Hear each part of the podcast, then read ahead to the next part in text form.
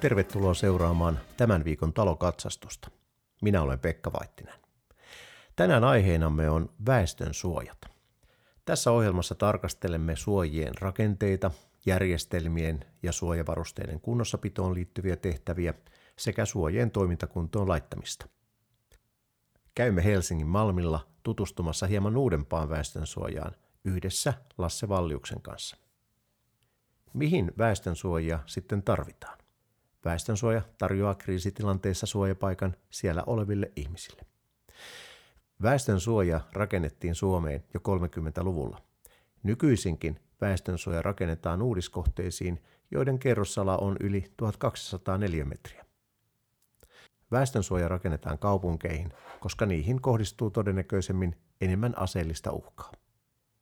Julkisia väestön suojia sitä vastoin ei ole rakennettu Suomessa enää kymmeneen vuoteen, pois lukien metroasemat, joista osa toimii tarvittaessa myös väestön suojina. Länsimetron Espoon puolen asemat eivät toimi väestön suojina, mutta niiden yhteyteen on rakennettu erilliset suojatilat. Millainen tilanne meillä on Suomessa suojapaikkojen suhteen? Onko suojia riittävästi ja osataanko niitä käyttää tarpeen vaatiessa oikein? Meillä on yli 50 000 väestön suojaa. Suojapaikkoja on yli neljälle miljoonalle asukkaalle. Kuitenkin yli miljoona ihmistä jäisi ilman suojapaikkaa. Valtaosa väestön suojista sijaitsee asuin- ja toimistorakennuksien yhteydessä. Minkä kuntoisia väestönsuojia Suomesta löytyy? On uutisoitu, että vanhoihin väestönsuojiin kohdistuu kohtuuttoman paljon korjausvelkaa, eikä niitä ole lähdetty kunnostamaan kosteusvaurioiden tai muiden vaurioiden johdosta. Käymme seuraavaksi tutustumassa Helsingin Malmilla sijaitsevaan väestönsuojaan yhdessä Lasse Valliuksen kanssa, joka on toiminut myös suojanhoitajien kouluttajana. Seistän tässä Lasse Valliuksen kanssa väestösuojan oven edustalla. Tässä on oikein hyvin merkattu, että tässä on väestösuoja. Ja mitä sä sanoisit, Lasse, heti tästä ulko-ovesta? Tämä suoja on sen verran uusi suoja, että tässä on tota, myös huomioitu normaaliaikana esteettömyys. Eli tuonne väestön suoja, joka normaaliaikana on varasto, niin sinne pitää päästä niin kuin pyörätuolilla, rollaattorilla. Ja sen takia tähän on tehty tämmöinen oma levy, joka poistetaan tositilanteessa, siis kun suojatetaan käyttöön. Se poistetaan, että tuo ovi saadaan tuolta alta kääntymään. Tuolla. Joo, siellä on toistakymmentä senttiä monttua ilmeisesti alapuolella. Ja sitten ennen kuin mennään tähän varsinaisesti suojan sisälle, niin tässä on sitten tosiaan aika painavan näköinen tämä teräsvalmisteinen ovi ja siinä on sitten kaksi kahvaa, millä tuo ilmeisesti on tarkoitus lukita, joko tuolta ulkoa käsin tai sitten täältä sisäpuolelta. Juuri näin. Ja sitten tässä on tota, niin, tiivisteet, jotka tässä suojassa näyttää olevan kohtuullisen hyvät, eli tämä ovi saadaan tiiviiksi. Eli jos Siinä on tuplatiiviste. Tuplatiiviste voi meillä laitettu. Ja tuota, niin, e, kun suojat tiiveys tarkistetaan, niin se helpottaa oven tiiveys on tarkistaa sillä, että valot pannaan molemmilta puolin pois ja henkilö pyörittää, kiertää ove taskulampulla ja toinen toisella puolella katsoo, tuleeko valo läpi. Jos valo ei tule läpi, on tiivis. Jos tulee, niin ei ole tiivis. Aika monesti näkee remonttien yhteydessä, näitä on maalattu päälle näitä tiivisteitä, niin sehän ei varmaan koskaan hyvä asia. Niin saako sen maalin poistettua vai kannattaako lähteä sitten uusimaan koko tiiviste yhtä kertaa? No melkein varmaankaan helpoin, riippuu vähän miten paljon sitä maalausta on tuossa, niin ottaa uudet tiivisteet tuohon ympärille.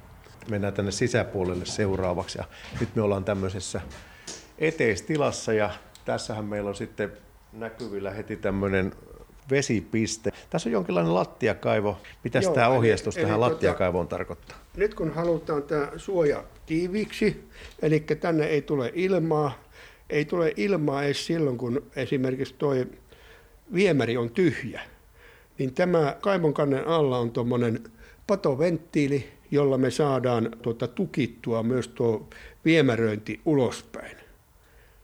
Eli toisin sanoen, jos viemäri on tyhjä, niin silloin kun pannaan patoventtiili kiinni, niin sieltäkään ei tule tavaraa sisälle. Ja yleensä patoventtiilin kohdalla seinällä on sitten ohje. No tässä itse asiassa hyvin selkeä suomenkielinen ohje näyttää olevankin ja kiinnitin huomiota tuohon viimeiseen kappaleeseen, jossa on huoltoohje. Ja tässä sanotaan, että läpän toiminta on tarkastettava normaaliaikana vähintään kerran vuodessa. Noudatetaankohan tällaisia ohjeita niin kirjaimellisesti kuin tässä on kerrottu? Yleensä ei. Eli tämä on sellainen, että kun taloyhtiö on koulutettu väestönsuojahoitaja, niin hänen tehtävä olisi sitten selvittää, että onko tämä, esimerkiksi tuossa alla on tuo pyöräventtiili, niin se venttiili helposti jumittuu, jos sitä ei välillä käytä. Eli tärkeää, että se tosiaan kerran vuodessa kokeillaan sen toimintakunto. Ja nyt varsinkin, jos tarvittaisiin lähteä suojautumaan ja venttiili ei toimi, niin voi olla melko pitkä toimitusaika sitten korjaustöille, jos näitä useammassa taloyhtiössä sitten samaan-aikaisesti lähdetään korjaamaan tai on tarvetta lähteä korjaamaan. Ja sinällänsä, jos tuota, niin koko venttiili vaihdetaan, niin se on myös kustannuskysymys.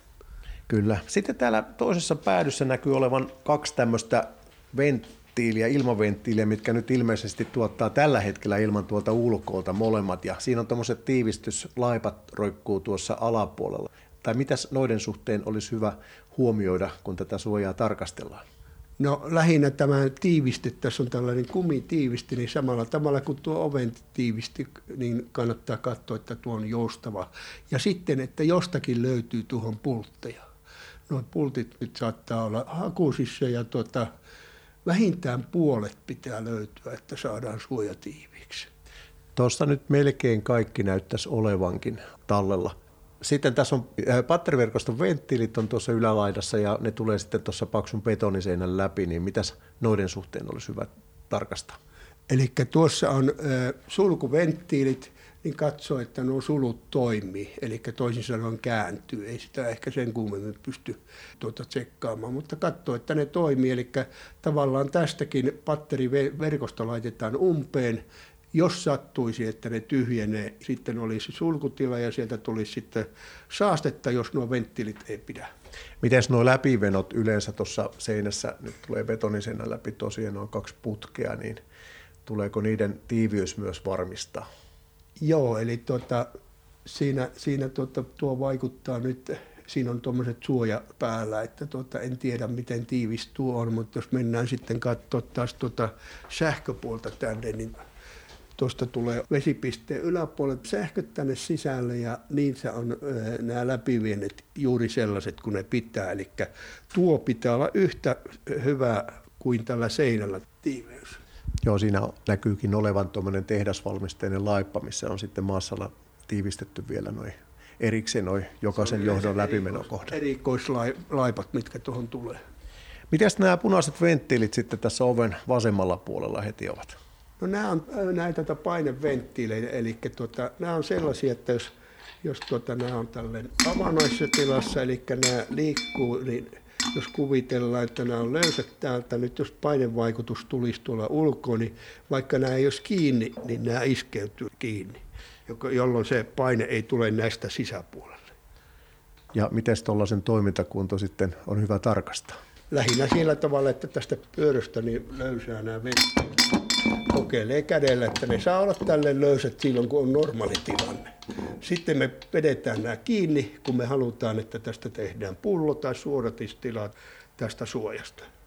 Miten sitten, nyt me ollaan tässä vielä oviaukon kohdalla, puhuit tuossa äsken, että tähän olisi hyvä laittaa sulkuteltalle valmiiksi jo kiinnikepisteet, niin mikä tämän sulkuteltan niin funktio tässä käytännössä sitten on? No se on se, että tota, jos ihminen tulee tuolta ulkoa ja siellä on saastunut ilma, niin hän tulee ensimmäiseksi tähän sulkutelttaan, ovi pannaan kiinni ja sen jälkeen hänet puhdistetaan. Esimerkiksi tuossa vieressä on tuo vesipiste, siitä letkulla otetaan vesi. Siinä tässä tapauksessa on vielä oma haara tuosta, mistä letkun voi laittaa pikaliittimellä. Ja hänet puhdistetaan ja sitten vesi menee tuonne normaalisti tuonne lattiakaivoon. Ja nämä näyttävät nyt toimivan. Joo. Ja sitten tässä on vielä lisäksi ihan kaksi samanlaista sulkuventtiiliä täällä vähän pidemmällä. Joo, tässä on kaksi, kaksi venttiiliä ja nämä, nämä venttiilit on tarkoitettu, tai oikeastaan nämä on siinä kohdassa, mihin tulee vessat. Eli toisin sanoen vessan haju yritetään saada niin kuin näiden venttiilien kautta mielellään tuonne ulkopuolelle. Eli se ei toimi. Ei, sitten se ei ainakaan auki. Katsotaan tätä toista, onko tämä. Nämä on nimittäin vedetty jostain syystä. Normaali aikaan nämä saa olla, saa olla auki. Sama homma. Eli tuota, tuohon vähän vasaraa, niin se voisi irrota. Se on varmaan ja jumittunut, luulen. Joo, tämän, tämänpä takia juuri on suojan kunnossapitoon hyvä aina käyttää hieman aikaa. Sitten me ollaan tässä laitehuoneessa, eli täällä on nyt kaksi tämmöistä suojapuhallinta. Nämä toimii tietysti sähköllä niin kauan kuin sähkö on käytössä. Tuossa seinällä näyttää olevan tuommoiset kammet ja näillä ilmeisesti sitten kauramoottori sitten toimii, jos sähköt loppuu. Aivan, ja tuota, nämä on myös sellaisia, joita kannattaa käydä käynnistysnopista pyöräyttää sähköllä, että se toimii, että se ei tuota, pidä pahaa ääntä, ja sitten tuolta alhaalta näkee, tässä puolella näkee paremmin, tuolla on tuota, tuommoinen eh, lasisilmä, siitä voi tarkistaa, että onko siellä öljyä. Miten usein näitä laitteita olisi hyvä kokeilla, että nämä varmasti toimii sitten tarpeen tullen? No periaatteessa, jos talossa on suojanhoitaja, niin silloin kun hän tekee tarkastuksen suojassa, niin silloin kannattaa myös nämä käydä. Periaatteessa varmaan parin kolmen vuoden välein olisi viimeistään hyvää pyöräyttää, miten se toimii. Me ollaan nyt Helsingissä ja Helsingissä suojahoitajia kouluttaa Helsingin pelastusliitto. Miten tuolla muualla maakunnissa? Muualla maakunnissa kouluttaa pelastusliitot. Eli meillä on vanhassa läänissä jokaisessa oma pelastusliitto, niin tota, he kouluttaa. Sieltä kannattaa kysyä, että missä on kursseja. Ja näissä laitteissa on tuossa ylhäällä on tämmöinen vihreä tuota, laatikko, niin siellä on tämän suojan työkalut ja siellä pitäisi olla myös ohje, ellei se ole tuossa sivussa. Eli käyttöohje ja siinä on kolme tilannetta, normaali tilanne, suoratustilanne ja sitten kun laitetaan pulloksi, eli Eli tuota, tänne ei lasketa ilmaa eikä täältä lähetetä ilmaa ulos. Tässä on tämmöinen erittäin isokokoinen suodatin, mikä nyt näyttää olevan irrallaan tuosta laitteesta, niin tämä on ilmeisesti sitten tämä, eri, tämä erityis- tai erikoissuodatin. Juuri näin, ja siinä tuossa tota, näet, niin siinä on tuommoinen putki tuossa ilmastoinnin laitteessa, ja tuota, putken pala otetaan siitä pois tuosta välistä, ja sitten käännetään tuo suodatin sitten siihen tilalle. Ja sitten jos vielä tarkasti katsotaan, niin täällä on näitä suojan varusteita. Tässä on tämmöinen melko iso puulaatikko, joka on myöskin lukittu, missä lukee sitten suojan varusteet. Niin mitä tuollaisessa laatikossa olisi minimissään hyvä olla?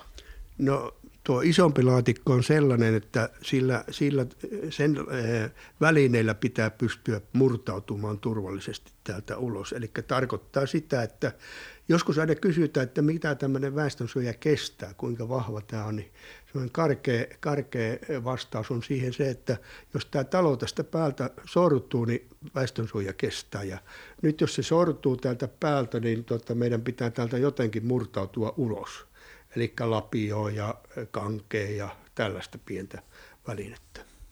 Ja varmaan valaisimiakin on hyvä olla siellä. Valaisimia ja valaisimet on tietysti ongelma siinä mielessä, että jos siellä paristot pidetään paikalla, että mielellään tänä päivänä varmaan vaihdetaan nuo valaisimet johonkin LED-valaisimiin ja, ja tuota, niin huolehditaan, että ne paristot on. Eli sen suojan tarkastuksen yhteydessä selvitetään, että onko ne paristot kunnossa. Tai sitten suojanhoitajalla on kotona niitä paristoja. Ja tuolla laatikossa on sitten, kun joku avaa tuon laatikon, niin siellä lukee, että siitä ja siitä asunnosta löytyy nämä paristot.